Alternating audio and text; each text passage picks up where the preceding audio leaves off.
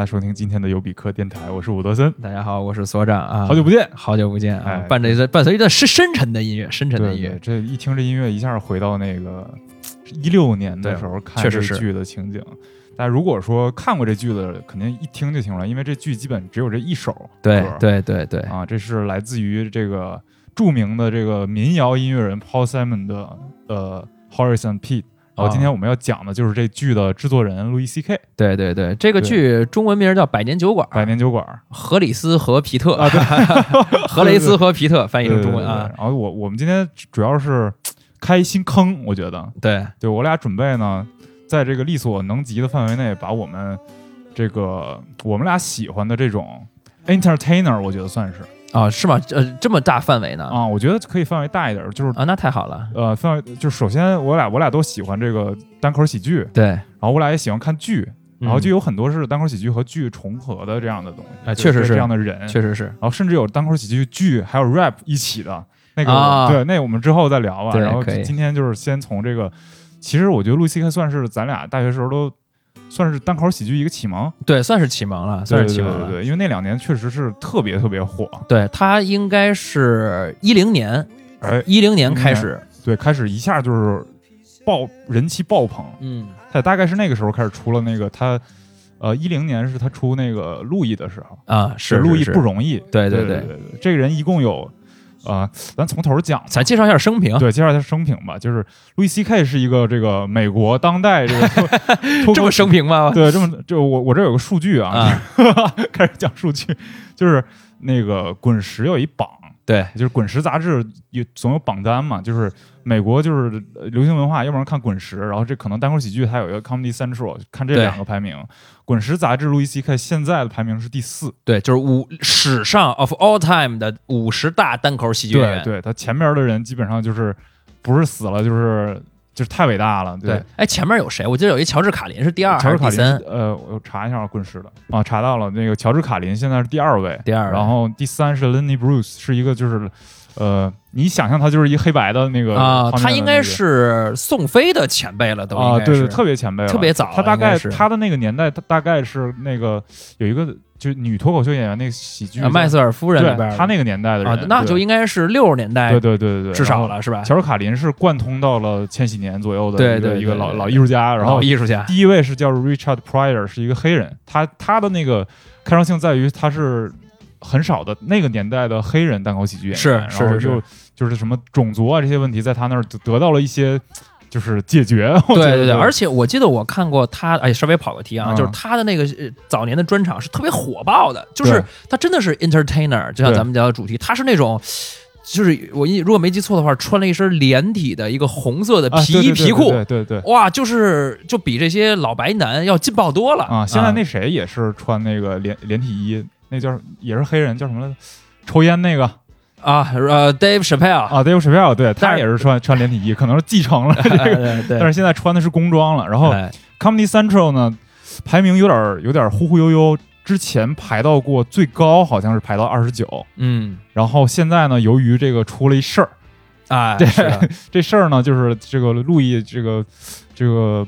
不幸啊，也也不是不幸吧，自己也不是对他也是这个不能叫不幸了，被卷入了这个 Me Too 运动，对。然后所以他这个名声就是经经过了一个特别大的一个滑滑铁卢低潮，对然后有一年基本上好像是一七年，基本上没怎么干活就对，也没出来，呃，不，他是一不，他这个事儿嗯。好像是一八18年。一八年开始的，然后直到二零年他复出嘛。对对对，然后特别惨的是当时一八年他正好刚出了自己的电影，对，I love you, Daddy。哎哎，我也爱你滚滚滚！就等这哎，句，我操！就等这句了。哎呦，我跟你讲，准备这期节目的时候，我就想到这句了。哎呀，太坏了。总开始说，我我我补一个啊，啊我觉得为什么第一期要聊路易呢？一个是除了我们俩喜欢以外，另外一个就是，呃，我觉得他可能是咱们中国的这些单口喜剧演员们，嗯。就是可能我说的更通俗一点，就是脱口秀界的，比如哎说什么效果文化，就是这些人里边也包含，也包括北京的单立人喜剧，就是这些嗯。单口喜剧演员中可能是最受欢迎的当代的单口演员了。对，就是他，呃，我因为我听过很多单口演员，嗯。呃，聊这些就是别的这些喜剧演员，然后呢，基本大家对陆毅就是吹捧。然后呢，别的一些被认为也是很伟大的演员呢，可能他们就不都大家就不一定有的人喜欢，有的人不喜欢，褒贬不一了。但是路易基本上大家就是喜欢，太喜欢了。是没有说他不好的。我前两天听那个之前也来过咱们节目的那个，我忘了他当时英文名叫啊，叫 Jane 啊啊。前两天跟他聊，他说他在在美国的时候，当时在那个参加那种洛杉矶的那种 party，就那种哎上流社上流社会来，哎，社交局就是来的都是那个各个什么以色列的呀，什么各个地方的这个优秀的学子。然后他说，其中有一人呢，就跟他说说那个，如果是一直男，说如果这个世界上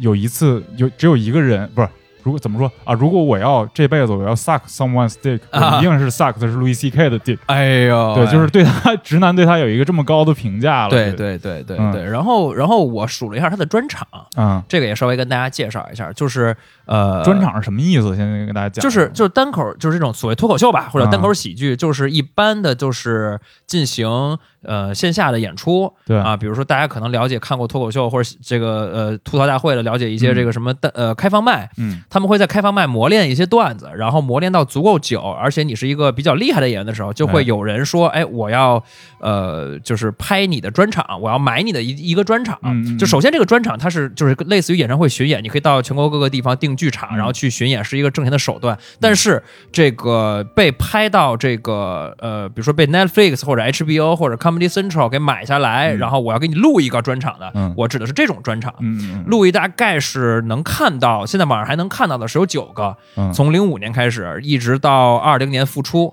对。然后他呃比较呃受高评价的是从一零年开始火嘛，一零嗯年的那个 Hilar Hilarious，Hilarious 那个嗯那个那一集开始是比较比较受欢迎的嗯啊。嗯。然后还有几个剧，几个剧早年的有一个什么幸运路易 Lucky Louie Lucky Louie Louie 是一个，那是一个标景标准的 sitcom 那个情景喜剧，然后呃近年来比较火的就是呃路易不容易，叫 Louis，就叫 Louis，就叫路易但是他改了一名，其实他他 Louis C K 是 L O U I S 啊 C K，然后他那里边用的是 L O U I E 啊，这我还真没注意啊，稍微改了一下。然后还有就是一六年的百年酒馆，哎。这个这是评价太高了，评价太高了 critically acclaimed，啊！对，那个那个真是太太厉害了。然后呢，呃，嗯后来电影对，后来就是有一些电影什么的，然后叫什么来着？我又忘了。就不记得了。啊还还有演过一些其他电影，演过伍迪·艾伦的那个呃，就就那叫什么蓝色茉莉，对对蓝色茉莉，啊对对对，然后还演过，呃，他配音配过一个宠物的叫 Pet，演啊配了一只狗。啊，反正就是这些，就是这就不是很他主要的作品，对对对他。个人的作品主要是这些，主要是这其实 Lucky Louie 我觉得也不算是他特别主要的作品，那我都没看，因为太早年了。对那个其实其实他作品里面不断在重复他磨练出来的段子。Lucky Louie 讲的是就特标准的一个家庭的情景喜剧，是他跟那个啊 Pamela 演的。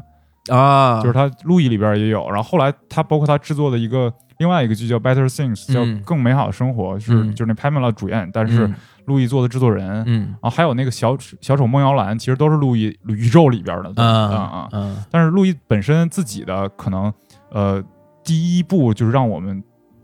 至少中文世界都能看得到的就是路易，就是路易不容易。对，是的，我先讲一下，你知道他为什么叫路易 C K 吗？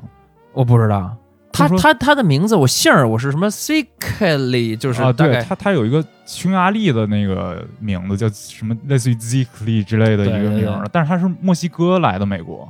啊就是啊他身身世，他家里边他父亲好像是从墨西哥那边过来的，嗯等于说他也不是一个美国特别纯正的美国人，但他嗯其实他的段子还是特别纯正美国的，啊对对是的。然后他那个。咱从那个路易不容易开始讲，行啊。就是你你还记得那个当时有什么情节你觉得特别深、印象特别深刻吗？有有有有有，嗯。就是呃，我觉得《路易不容易》这个剧，就它就是相当于是个半自传体嘛，嗯，就他在里边就演路易嘛，演一对。个自己就是演自己，然后自己就是一个喜剧演员，然后有俩女儿，对。然后离了婚，嗯。怎么这样的这个在纽约这样大城市的的一个中年老男人生活的故事，我觉得嗯。它里边表达了很多他对待事情的看法，嗯嗯。然后呃，我记得有一个场景，就是说他自己一个人夜夜里晚上，呃，就是在吃冰淇淋，嗯然后就是大挺着个大肚子，然后嗯对着电视上看一个女主播，嗯，然后那是一个新闻主播，然后他不知道怎么就回事，开始对这个女主播产生了一些性幻想，哎。然后他就把这些给拍出来了。哎，就这其实是一个挺私密，或者是要挺呃人性的这种，你不会跟别人说，你最好的朋友你都一般都不会说的这么一个一个一个一个故事，嗯但是他把这个拍出来了，我觉得这一点还就是其中之一吧。我现在觉得是是这我我觉得你一下说到了一个挺重点的东西，嗯他他特别愿意暴露自己的那种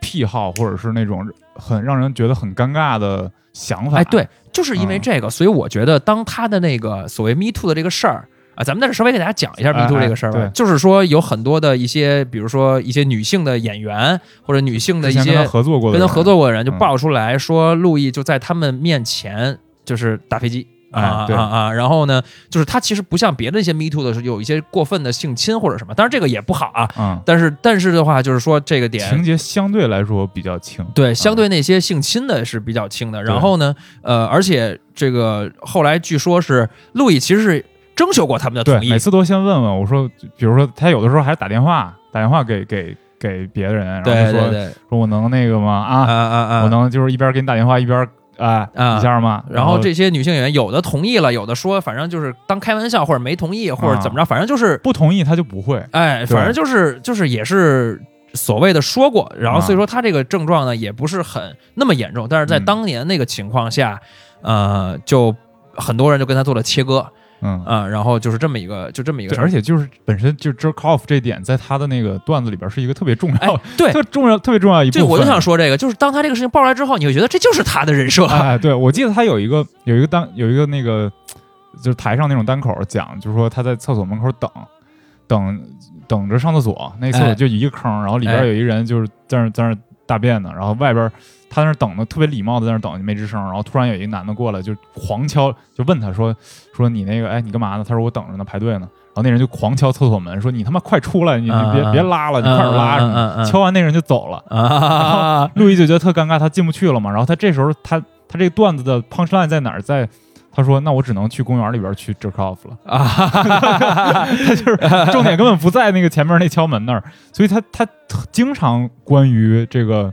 男的这个自慰的这个段子经常出现在他嘴里边，所以对。其实觉得还挺符合他人设的。对，这就是 这就是我觉得一些比较呃神奇的地方，就是说单口演员他们自己就是呃在段子里面就是讲述的就是自己的生活、啊。当然了，你也不能说单口喜剧就是都 Me Too 里都，因为你那个著名的 Bill Cosby 啊啊，那个也是一个很厉害的单口演员，但是就后来也是。做喜剧明星啊，演电影啊什么的，就是而且对这个路易他们的印象都很深，但是他就后来被爆出，不是说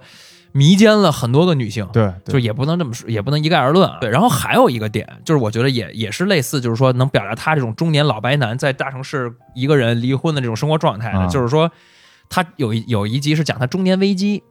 然后基本上集集讲的都是啊，对对对对对，当然对对，然后就说，但是他那一集中年危机是干嘛？体现在哪儿呢？他就他想买摩托哦，啊，我知道那你集对有印象。然后就是他这个人和骑摩托那种人是完全是相反差的两种人，因为骑摩托要么骑摩托是所长这样的，哎，不是，就是要么是那种像那个汤姆克鲁斯在哎《碟中》那个《碟中谍》里边唰唰唰骑，对对带着后边得帅得帅要么就是那种骑哈雷那种大哥，哎哎，就是他是一个就是穿穿了一个普通牛仔裤还秃，顶。啊，还秃顶，对。然后一个胖大叔，然后买了摩托车，然后他就出车祸进医院了，啊。就是大概是讲这么一个事儿。对。啊，还有就是买买，我记得买摩托车的时候，那个人还那个销售就跟他说，他问那销售你这东西费油吗？他说不费啊，什么这个零点四升每啊每公里啊。什么的。然后他说哦，那我买摩托，我不仅是没花钱，我反而在省钱是吧？然后就被人一顿销售技巧，然后就就给销售了。然后结果就是他最后特别摔车是。他碰到了一帮骑哈雷的，啊，对对对骑车的，对对对在旁边过去的，然后他一紧张，其实人们根本没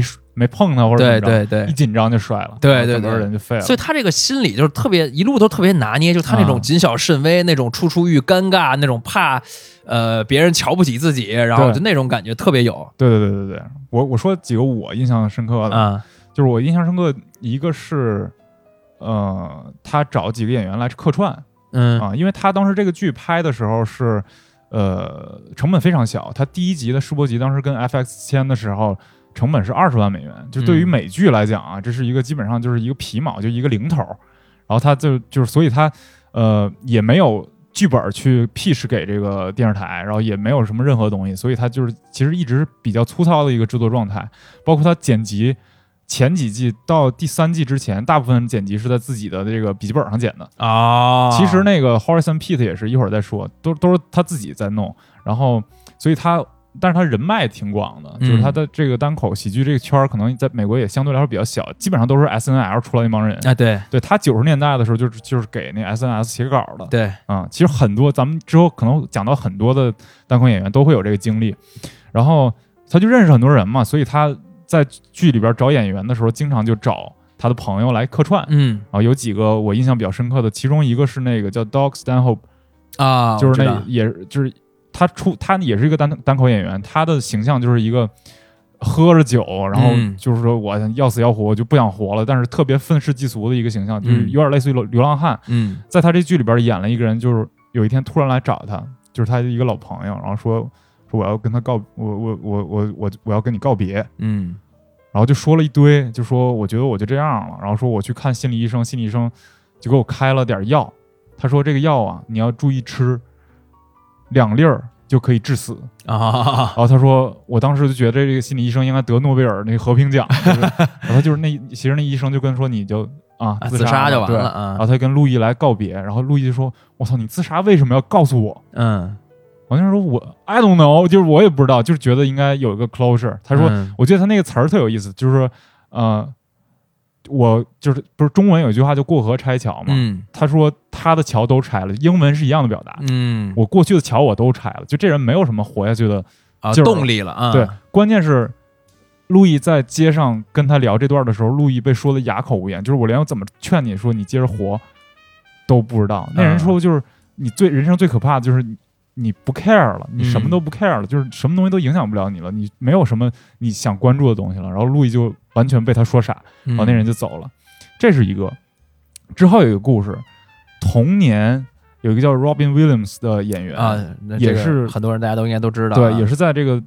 他是一个很伟大的演员，死亡诗社什么的。对，然后他也是一个很伟大的单口嗯喜剧演员，他也是一个即兴的演员，也是一个话剧演员，就是特别棒这个人。然后他同年自杀了，嗯。然后他童年也在路易的那一季里边出现过。啊，然后当时他看他他不是演完了吗？他就看路易这剧，看完这集之后给路易啊不是给那个 dog 打了个电话，嗯。说这是我在电视，就是这是我在那个屏幕里边看到过的关于自杀最妙最妙的一段话，嗯。然后就特别唏嘘。嗯，他真的是啊，童年他就是服药自杀，那可能他真的就是呃有这个感触，觉得感很感同身受了。对对对嗯然后还有一个一个就是这算是花边儿了花絮吧，就是他在那个那一季里边，他也客串了一个人，他他那集讲的是什么故事呢？他跟路易同时都是，比如说都是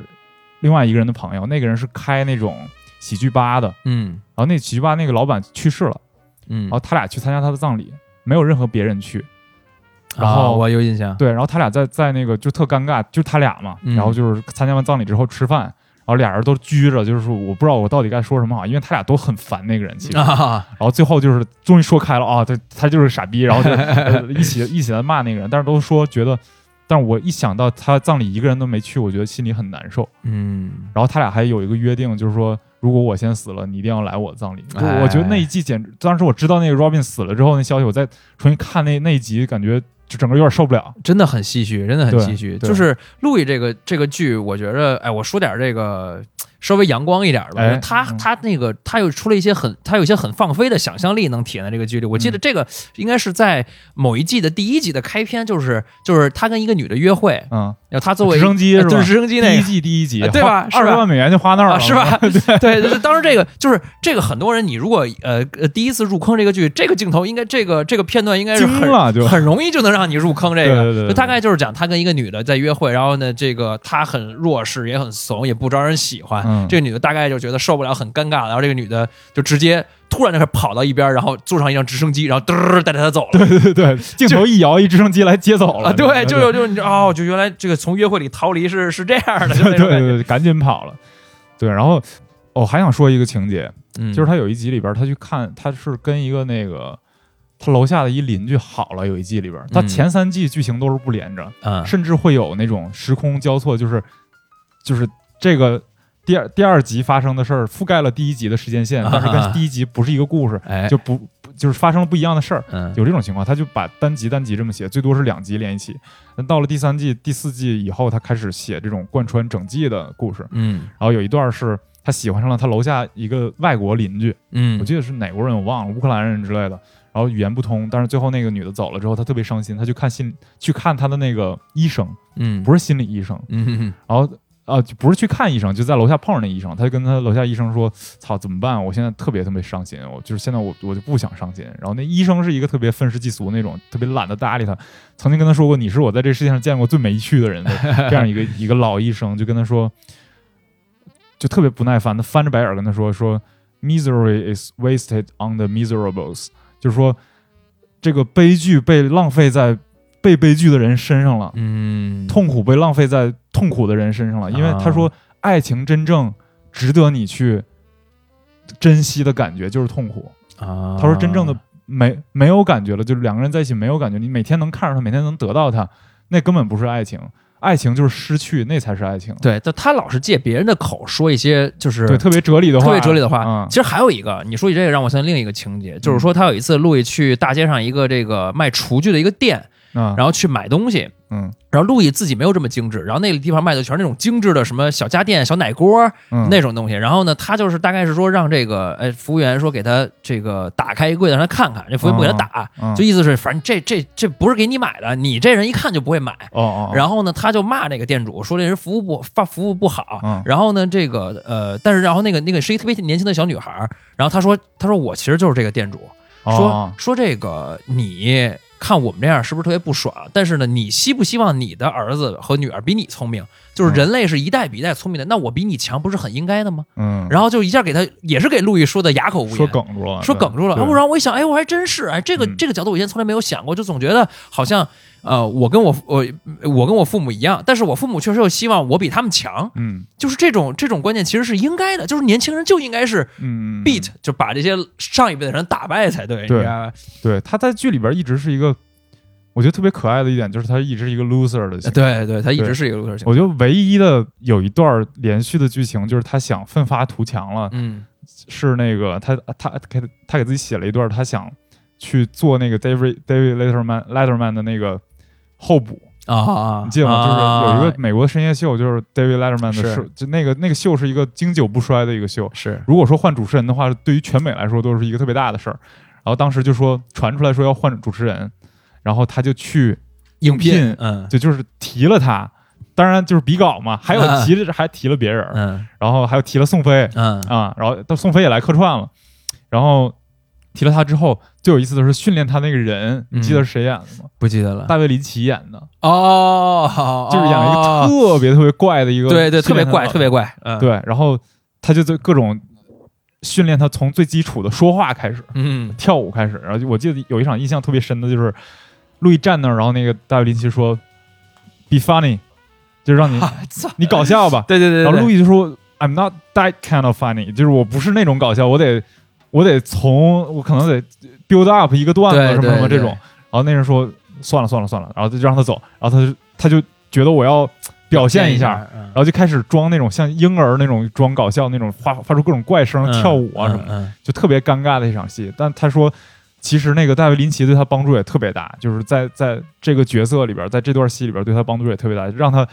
可能你像路易这么大岁数一个人，可能也就在大卫林奇面前可以这样。可以怂一点了，可以可以演得出来是吧？而且据说原来找了，一开始最第一选择是伍迪·艾伦，啊。哦，不是，第一选择是一个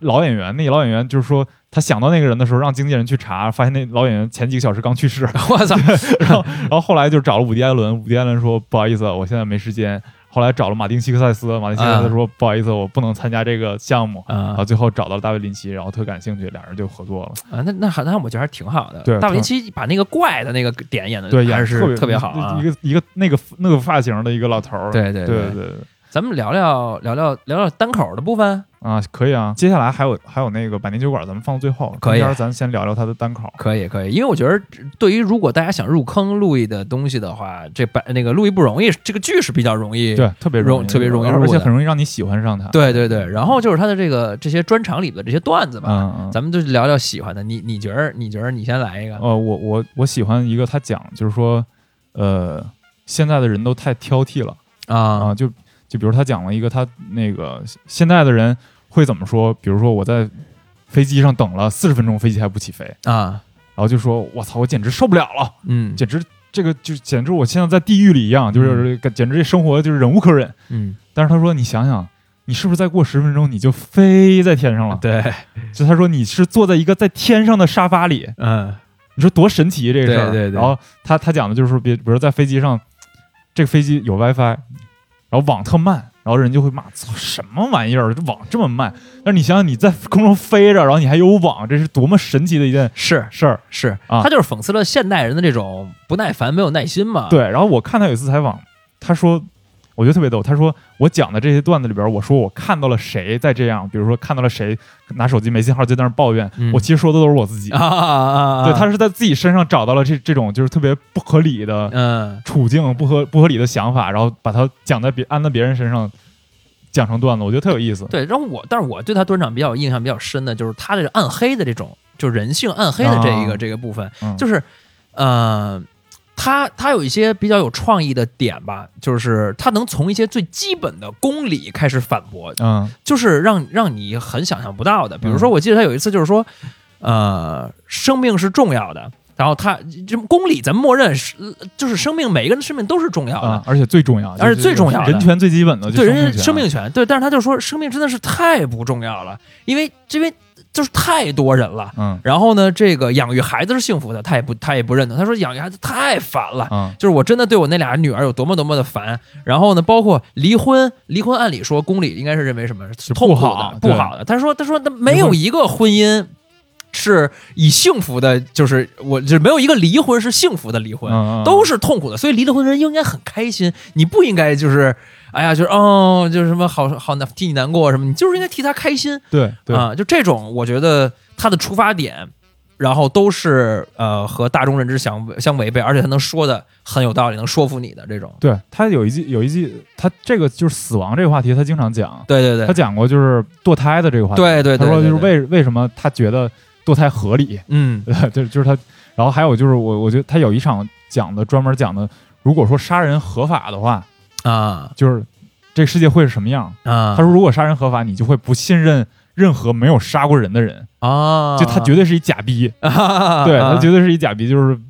他讲，就是我我觉得大家可以去自己去查那个看嘛，就是这个可能复述出来就没有那么有意思。对嗯嗯就是包括他，你刚才说堕胎的这个，因为在美国堕胎其实是一个还是一个相对比较敏感的一个话题。对对对对像共和党一些保守派啊，包括一些甚至有一些共和党主导的保守派的州，这个州的法律是不允许女女性堕胎的。对，这这个在咱们就比如说中国看来，可能就是一个就是一个选择嘛。嗯然后是还是比较正常的。我相信可能比如说在大城市，很有很多的年轻的女性会是这样做选择，可能不止年轻女性，很多女性都会这样选择。比如说我我可能家里不想养一个孩子，但我不想意外怀孕了，我可能会选择堕胎。但是在美国，这是一个很敏感的话题。对，然后呢，他还有一个技巧，就是他开场就说这个最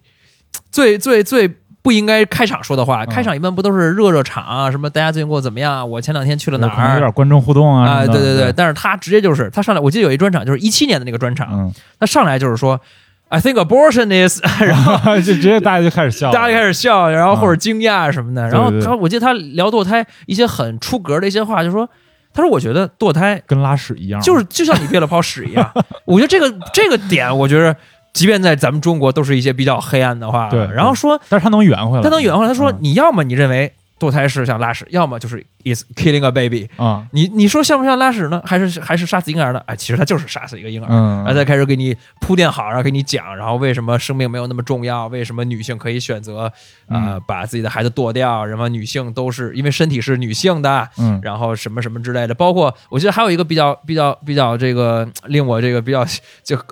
搞笑的一个说法，就是说说女性有权做主，就是在于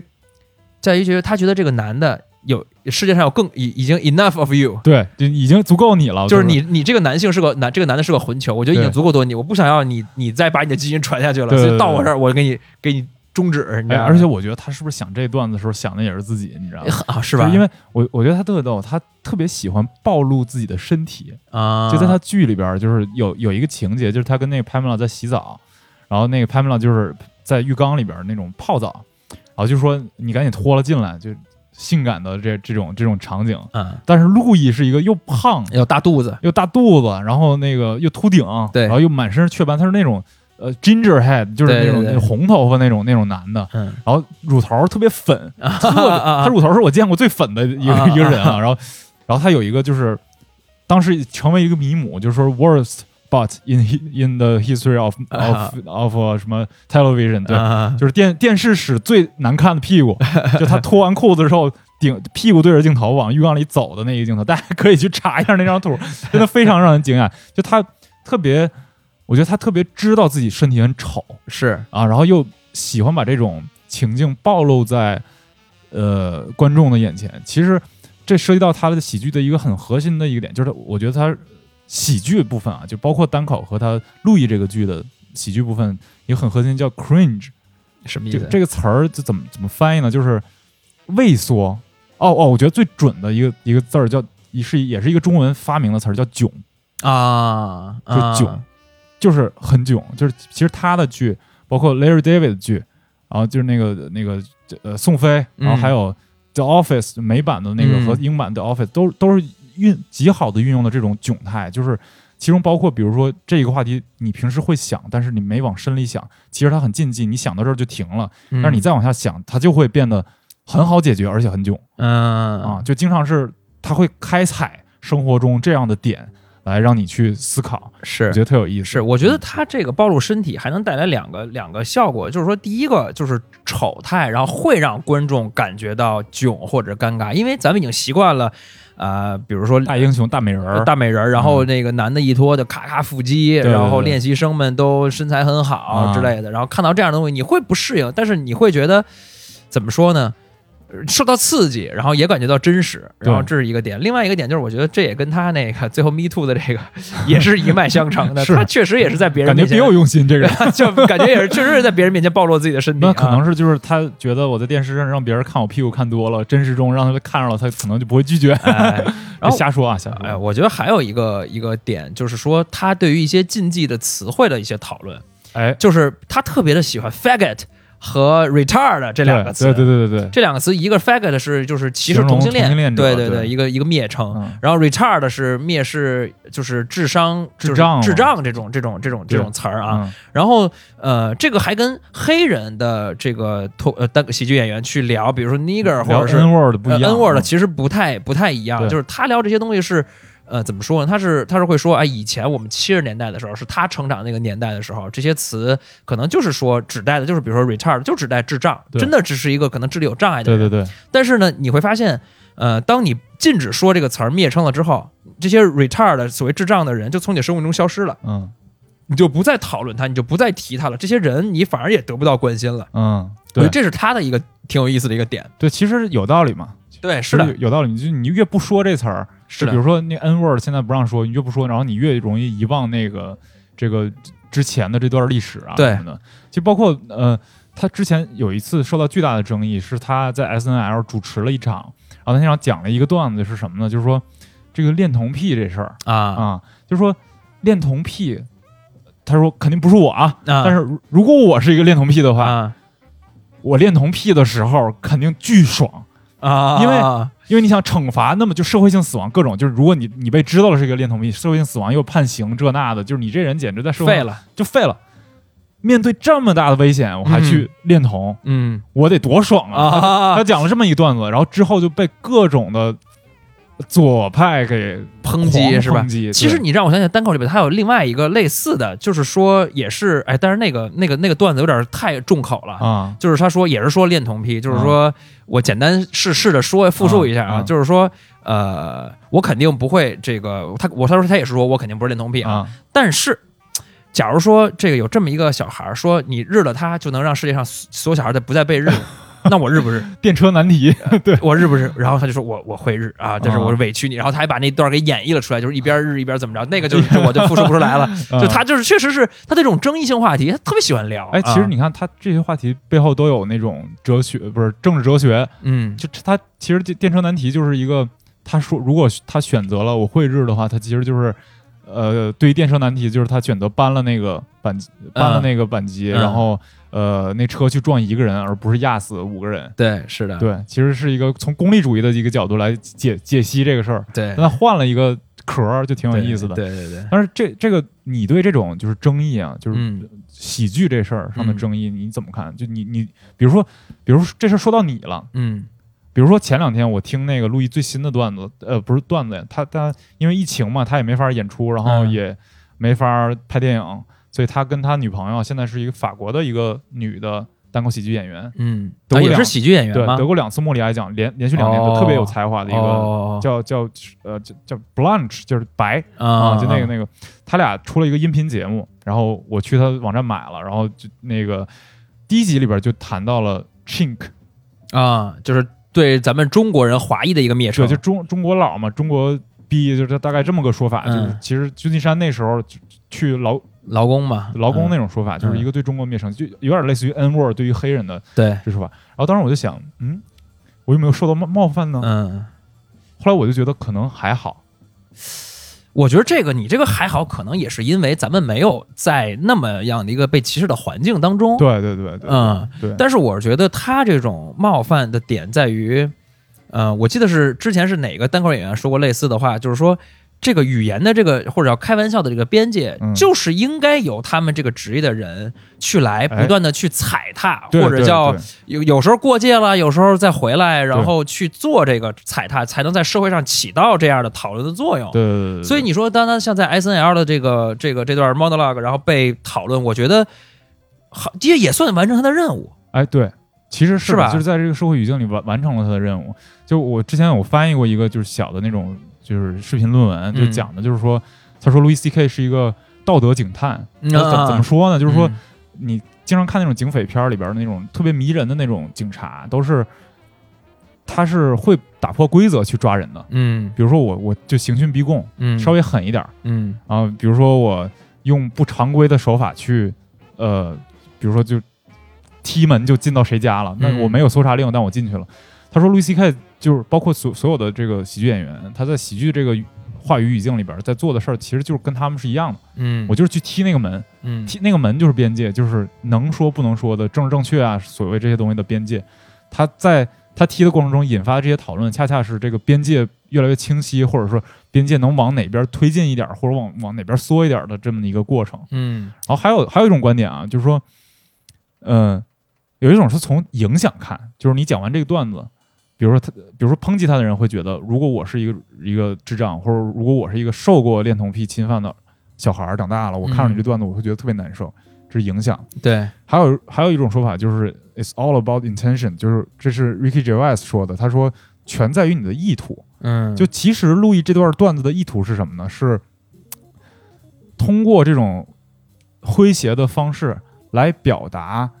呃，让更多人关注恋童癖这件事儿，而且他其实是在抨击恋童癖这件事儿，还而且顺便还抨击了那些政治正确的人，啊，就他可能是这么复杂的一个意图。哦，那你说起这个，我我想起他另一个段子，可能也嗯是类似的一个、一个感觉，嗯就是说，呃，就跟你刚才那个讲的，他那个就是说，哎有多爽那个段子很嗯很类似，就是他说现在美国不是同性恋婚姻这个合法了吗？吗？他说那现在你说现在这个。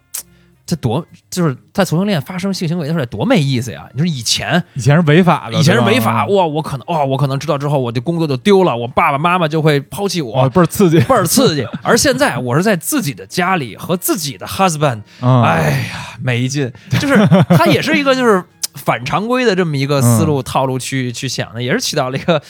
类似的一个效果啊。是我我我觉得就是，我还是希望大家能对这些东西更宽容，尤其是现在中国这些单口喜剧演员，嗯就是回想到他们身上，确实是处处碰壁，处处碰壁，处什么都。不敢讲。就是那前一段那个那女孩还被说成那样，那个叫什么？杨丽吗，对，杨丽，就她说人都没说什么，你有什么可骂的？啊他那个其实真的已经相当的客气了。对我记得她好像大概就是说什么你怎么这么普通，还就是说男性啊，说你嗯这个、这个男的怎么长得这么普通，却能这么自信？对这个其实就嗯没有触通到很更更深的一些问题就已经相当柔和了。这段子如果让陆毅讲，就是你这个男的这么这么普通，还这么自信，你是不是回家每天怎么怎么撸？对就就就讲这些东西了，对对对对，那可能就跟这那那个那个就学着一什么引什么因因是就是哪个就是那个那个那大大学教授叫什么啊？我啊我知道有一个那个大叫我忘了叫什么了，啊？对对，反正那这帮社会上的直男们是不是就更受不了了呢？是所以我觉得就是大家多给他们一些空间，对，就是玩笑就是玩笑，嗯，你能得到点什么你就得到点什么，而且我觉得受冒犯了你就没受到冒犯，其实就。而且我觉得更重要的是，你看现在这个空间不太够的情况下，咱们国内这些单口喜剧演员们，嗯，更多的是讨论呃观察式的喜剧，哎，比如我坐地铁，对，然后我我比如说周奇墨那个说我去买药，对对对，啊。这这属于就是在那个单口里边叫一个特别传统的叫 Did you ever notice？啊，对你就是哎，你有没有注意过这个吗啊，对，哎，你们有没有注意到什么特别普通的段子。那天我发现呀、就是属于是嗯这种开头的这种对这种段子，像能讨论一些女性、男性性别的，像杨笠那种，嗯，已经是我觉得。比较不错了，就是已经在在试图扩展中文单口喜剧的一些边界了。其实你看中文其实挺受阻的，政治不能说，嗯然后种族问题、民族问题不能说，嗯然，后地域歧视的东西勉强能说一点儿吧，就东北人自黑之类的。对对，就你这个只能还我觉得啊只能限于自黑，对，然后性不能说，呃，性不能只能说说两性，呃，只只能对说说男女，然后就说完男女你也骂，就这这这根本没有什么可说的。那你说喜剧演员讲什么呢？就是每天上来就是大家我想死你们了，然后结束了。对，就是哎是，然后咱说回路易吧，说回路易吧，哎，他对事这事儿的回应就是说，主持人就是就是那个曾经有人采访的时候说，如果有争议，嗯你嗯怎么办？嗯他说就让他们生气去呗。嗯，就是我根本不用所有人都喜欢我。啊，这倒是，但我觉得未免这个会不会有点太自我安慰了呢？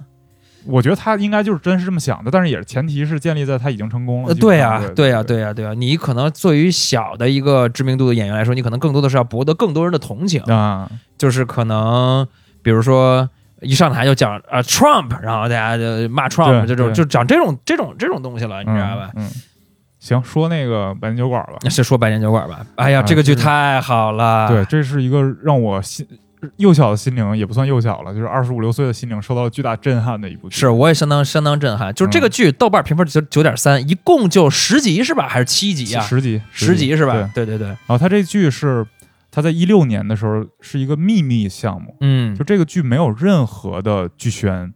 然后也没有任何预告片啊什么这些东西出来，就直接十集全放自己官网上了。十集对直接就放在自己官网上，而且分级卖。啊，就比如这集四十分钟就卖五五美元，这集嗯二十分钟可能卖三美元，嗯它就是很随意的一个定价。其实路易一直在这样，他他之前的那个专场也是，他卖票都是在自己网站上卖，没有代理啊，啊。然后他就是能自己搞的东西都自己搞，就是一个很自由的一个创作状态。嗯然后他当时这个剧是连续拍了十周，啊，周一排练，周二呃走场，周三还是还是干什么？周四拍，嗯，周五拍，周六呃周四拍，周五剪辑，周六剪辑，周日上，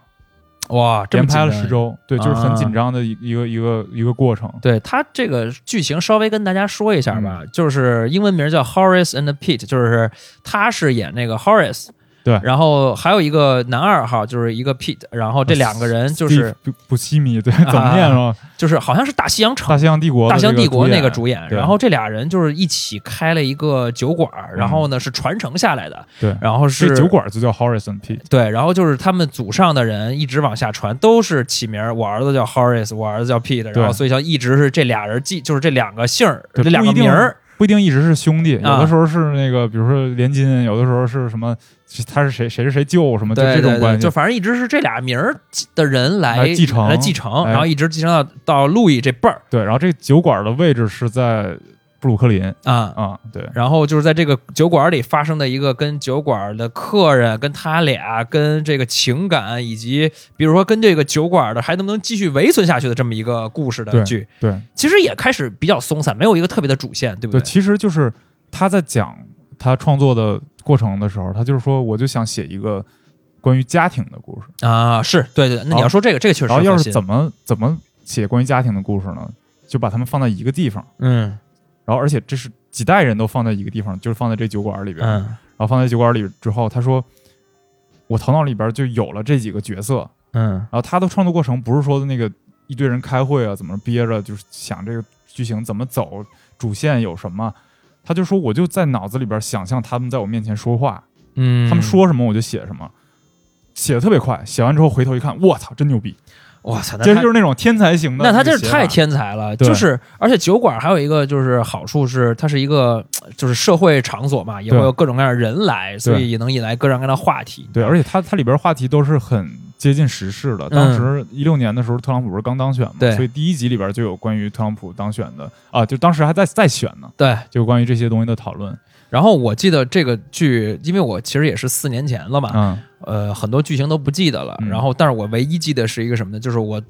大哭了一场，你知道吧？哦，就是在最后是最后一集吧，是嗯这个 Pete 回来的时候，一进门那一刹那，嗯然后我就不知道为什么。呃，我也不知道，就是他那个剧情前后衔接是怎么样。大概是那个 Pete 走丢了，然后有点精神疾病，然后突然，然后反正各种找不着，以为他已经就是不在了。对，然后突然就回来了，然后我当时就一个空格键，一个暂停，然后我就开始咔咔开始哭。嗯然后这个剧情不记得，但是这场哭给我那个悲伤的感觉是特别记得，就是他不是一般的说我流点眼泪抹抹眼泪就完了，嗯是一场大哭。嗯，这在我成年印象里边就是第是是三次，嗯可能一次是呃大学毕业，一次是我大一的时候，因为一个因为我一哥们儿，我觉得他特惨，然后哭了一下，嗯。然后另外一个就是这个了，就别的事儿都是抹抹眼泪儿，或者看一些影视剧激动一下，嗯。但是这个是特别的，就是得哭了有有个五分钟。是然后一边哭一边骂，我说我操，真牛逼，真牛逼，我操！然后什么 P 的回来了，然后然后结果后边有一反转，然后就是，Pete 就犯病了嘛，犯病了，然后就把 Horace 给杀了，对。就把路易这个角色给杀了。然后那块儿我都没有反应过来，然后嗯导致我那块儿也没有特别惊讶的这个感觉，但是这场哭我是特特记得，嗯。哎呀，他讲的就是，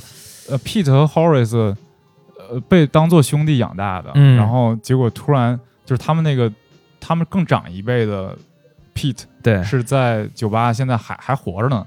当那个酒吧的酒保吧之类的。然后他们仨现在主要在经营这个酒吧，然后最后发现这个 Pete 竟然是 Horace 的亲兄，呃，呃，不是他的亲兄弟，是嗯那个 Pete 的儿子。嗯就然后就产生了很多矛盾，然后还有就是这个酒馆现在是经营不善，嗯一直在赔钱，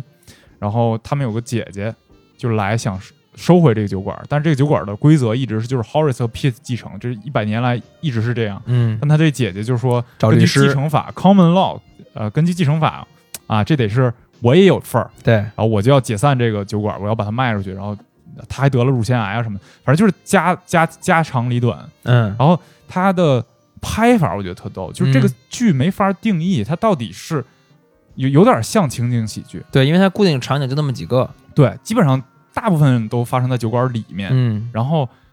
但是他又没有观众，就是情景喜剧是要有观众跟着笑的，对。然后它看起来特别像喜剧，但它又不是喜剧。它对它的内核特别的悲剧，对，就是路易说，如果说你你你想看喜剧的话，你可能看十分钟你会微微笑一下，就看我这个剧的时候，嗯，它没有那么密集的笑点。是然后你说它是一个 drama 呢？你说它一个这个这个正常的剧情片呢？它没有剧情，嗯，它就没有什么剧情。对，它没有那种特别集中的矛盾或者主线在抓着你，嗯，对，然后呃，路易在谈到这个事儿的时候，他说，就是现在的美剧是什么样啊？就是他讲故事要讲一个圆儿，嗯。我先起起，然后承转合，合到的这个点还是起点，要不然这故事讲不下去了，要不然没有第二季了。嗯。他说我不喜欢这样，我就这个剧就是十集。嗯。啊。然后它是一个叫叫多机位的记录的，呃，情景剧，情景剧，但是嗯又不是又又没有观众，所以它是一个很怪，比较像戏剧，我觉得。啊。比，较像你在看舞台上的啊，还真是，还真是，对有点那对，有点像演员请就位，现在，但是它机位又特别讲究。其实嗯有有一些专门分析的文章，他每一个节奏点，就是每一个镜头内的节奏点，都是其实设计的很精巧。我觉得他是有这种视听语言的天才在的。那他确实是天才。你说在一周之内，嗯而且是自编自导自演，对，而且自己剪，而还而且还自己剪，对自己拿笔记本电脑剪，就剪剪就就上了。所以没有什么配乐嘛，而且你很多地方你会看有一点点穿帮，嗯，但是那恰恰是我让我觉得就是很，这个这个东西有那个原始的那个那个那个力量在，对，然后整个剧的演员阵容特别强大，啊，对，就很多人客串嘛，就现在已经都是都是老戏骨了。嗯。那个演他姐那个是原来演《黑道家族》的那个女女主角，嗯，然后呃，包括演 Pete 的那个老头儿也是，大西洋帝国的男主，呃，对，不是那是年轻啊 Pete，、啊啊啊老头儿也是特别特别特别老牌的演员。嗯很有意思是，这个老牌演员原来他是想找乔佩西演的，哦，是吗？对，然后他说找乔佩西的时候，他想象了一下乔佩西是什么什么反应，嗯 他就说想象乔佩西确实看到了他的邀请，然后而且还有人问说你知不知道路易是谁？乔佩西说啊，我就就他我知道，然后他就说那你演吗？然后乔佩西说，哎，就是耸了一下肩，哎，确实是，哎，有那个感觉啊，特别就是那劲儿，我操！乔维西好多年都没演东西了，最后这两年演那个那个对，那个那个那个那他们仨那几个叫什么来着我操？I painted a house 什么那个啊，对对对，啊，然后就是很遗憾没找没找成他，但是我觉得后最后演这个 P 老 Pete 这个演员也是特别特别优秀的。然后，嗯，这个剧让我经常让我就是每集都特别噎得慌。对对对对对，他我他给我的感觉特别是丧，其实就是对他每个人物之间的关系都特别纠结。嗯，就我就讲一个一个东西吧，就是这个年轻 Pete，他其实已经很老了。然后他有一天说，他他有精神疾病，就他原来是住在那个疯人院的，嗯从疯人院出来之后，就是每天吃一种药，然后这个药叫 Probitol，然后我还特意查了一下，这个药是一个，这药是一个路易创造出来的一种药，啊，但他还挺像那个什么 Prozac 什么那些名儿的对他创造出来一种药，然后就是说他因为他保保险没有按期交，想换了一家保险公司，所以他这个药就是续不上了，哎，一百美元一片儿，实在是买不起，嗯。然后呢，他就给自己留了点儿这个药，就留了一粒儿，嗯。然后就保持着自己不吃药，但是他不吃药，他就会经常犯病。他说为什么留着一粒药呢？就是说我要保持我十二个小时的那个正常的理智，嗯。我在心里边我心里有底。然后后来他就把这药吃了，然后他状态特别不好嘛。但是他有一天早上突然起得特别早，因为他们经营酒吧嘛，所以他嗯其实一般来说都是下午、对中午开始上班，起得晚。然后 Pete 突然起得特别早，他五十多岁了，快六十了。然后路易说：“为啥你今天起这么早？”他说：“你想我前半生啊，我睡得太多了，就我在精神病院里边也睡，然后我原来也懒，我也睡。我就想以后我每天早起两个小时，我可能后半生就能活的、啊，活着的、积极一点呗，不是就是醒着的时间能更长点。啊。那我就是说我后半生其实要比前半生长。嗯，然后呢，我觉得特别特别心酸的就是，因为他起太早，他那下午就睡了，啊，就眯着了，然后就啊这种，我觉得特别就是细节的东西，然后对，就是让你心里特别窝心，特别难受。对对对，然后你看着这一家人从那个可能一百年前的一个呃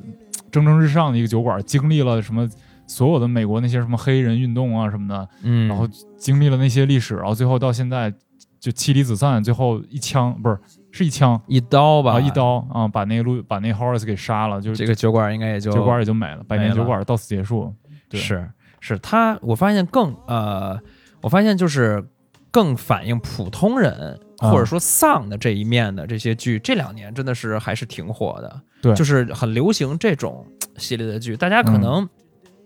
不爱看那种啊。呃，这个人积极向上，也当然也爱看啊，但是嗯我的意思就是说，这个比例其实是在发生一些变化。对你说是不是跟 现代现代年轻人、现代当代人年轻压力太大有关系？对，但是现在爽剧也也挺狠，这其实你你不是刚做了一期那个、啊那个那个叫什么后一 Queen's 骑兵对 Queen's Gambit 那个，哎呀，那种爽，你知道它是剧，你它是很假，你会你不会跟他有那种连接感，你不会跟他有那种 relate，就是看着一个人就是啊天才怎么样，你不会跟他有那种那种感觉。对，恰恰是这种丧的会让你觉得对，因为啊你谁都会有丧的时候，而且生活中丧的时候真的是太多太多了。对，而且这个剧这个剧，我觉得它，嗯，看似制作挺松散，但是他路易利用了自己的这种人格魅力，他不但是找了很多演员，就包括咱们刚才片头的说那个主题曲也是特别讲究，嗯是是。Paul Simon 专门为他写的，这嗯。歌就叫 Horizon Pete。是，然后这歌其实内容跟这个酒馆没有什么太大的关系吧，哎。就有有点像是一个没有看过这剧的人写的这么一首歌，但是嗯恰恰放在每集的片头和结尾，你会觉得特别特别合适。对，它有一种很悠扬，然后让你能抒发情绪，就是那种、啊那种那种感觉，情绪在里边会释放的那种那种歌。对对对对对。然后路易自己形容啊，就是说他觉得家庭是一个就是没法逃避的一个人群，是就是你永远逃不出你的家庭，所以他就更把这些演员就困在这个酒酒馆里边，就是啊，工作和生活在同一个地方。然后他说，我就很相信我写出来这些角色。他说他啊，对，刚才我不是形容他写那个戏，他就想着两个人在他面前说话嘛。嗯他形容他自己，他就是那个法庭上那个书记员，啊，在那打字儿。啊，发生了，他眼前发生了什么，他就写下来，那就是剧本。啊，对，然后说说说他们在那个这其实这个戏里边那 Horace 的戏很少，其他演员的戏相对来说比较多，虽然他是主角。是他说因为他自己不太愿意记台词儿，自己写的自己还不记，我操！对对对，他自己形容说这不是一个剧，这是一个实木的剧，呃，实木的这个话剧啊，ten 啊，act play。正常的话剧也有宣传嘛？他当时说为什么他不宣传这事儿？嗯一个是就是说他觉得他想跟自己的观众之间更直接接触，还有一个就是其实跟我刚才说他那个坐飞机找 WiFi 那个点挺像的。怎么说他说现在人我要看个电影，我得嗯先看预告片儿，啊？是吧？就我看一个东西之前，我得先看这个东西。哎，真的是对，我看之前，我得先看，就是他觉得这是一个很荒谬的一件事儿。嗯，然后还有就是，有的人看影评什么的，看对这那。对，他说我不，我就直接哎，我出了，你看不看？你看你就花钱，哎，给你，啊，你看它就是看它。对对对对，对对对，我觉得是恢复了一个比较传统的一个呃观影的这么一个东西。就是对你确实，你想现在的一套电影电视剧的宣发，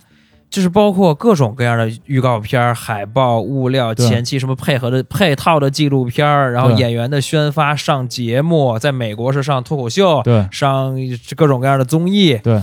然后然后上才播客，上播客，然后才能引起到观众的注意，然后观众有选择的成本，说嗯我要不要因为这个演员、这个剧，或者说因为这个剧影这个豆瓣评分儿，嗯然后我才选择看。嗯是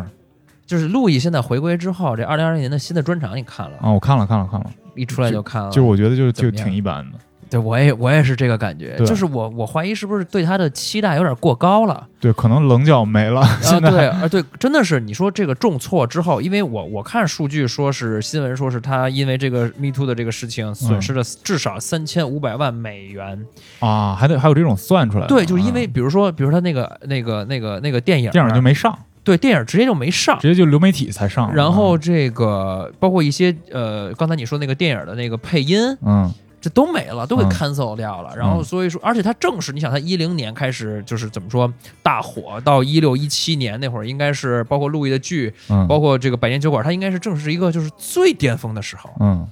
然后戛然而止嘛，嗯，然后所以它损失还挺多。我就感觉他回来之后，真是有点缓不过来了，是是是，我觉得也挺遗憾的吧。如果说挺遗憾的。如果说因为这个事儿，然后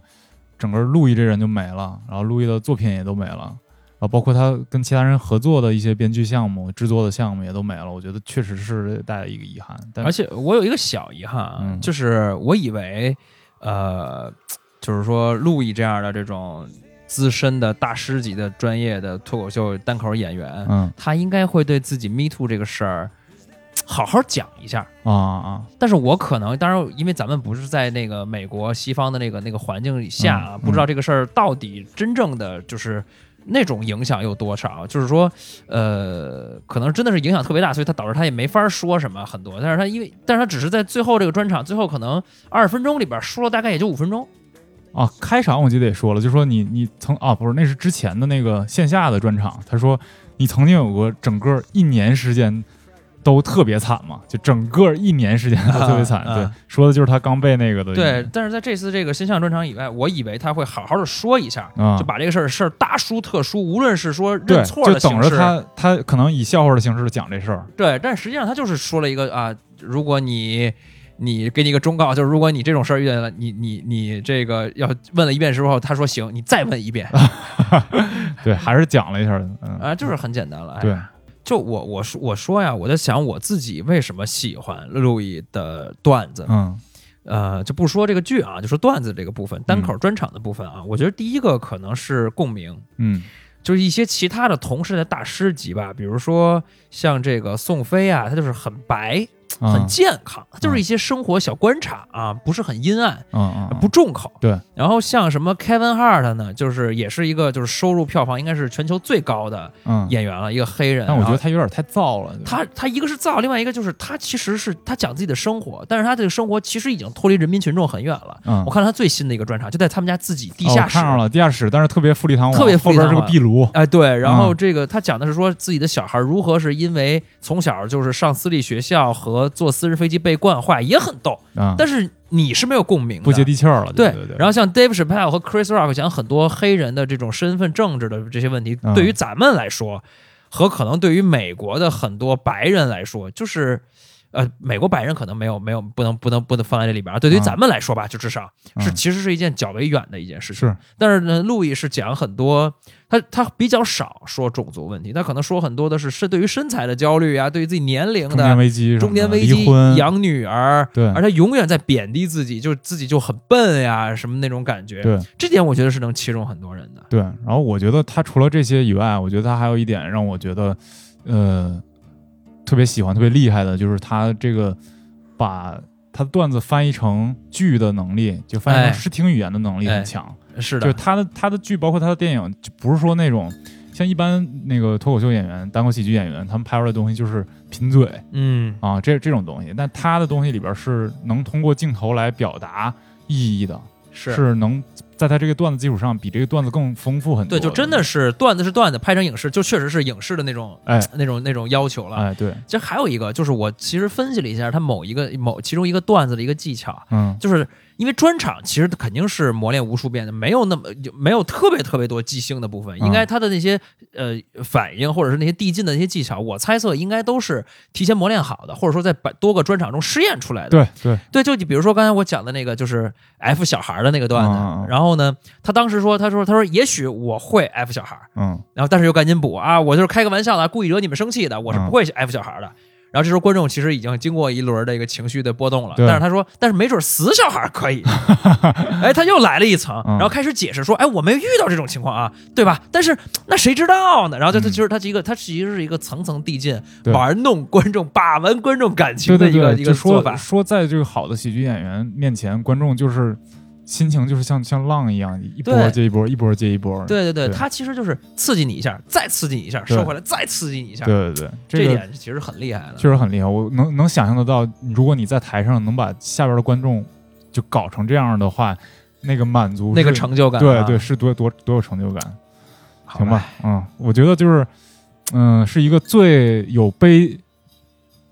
就是最接近于写出悲剧的一个喜剧演员吧。是的。啊，行，然后这就作为对他的一个总结。啊，对，作为一个总结吧，我们下期聊谁呀、下期再看吧，这 这坑有点太大了，哎对对对，大家期待一下吧，我俩商量商量。行，对对对。得嘞，那谢谢大家收听。嗯。然后，如果想关注我们的话，可以在微信搜索微信号 U B I K F M，可以加入到我们的听友群。或者在微博搜索“有比克电台”，关注微博，好嘞，谢谢大家收听，我们下期再见，拜拜。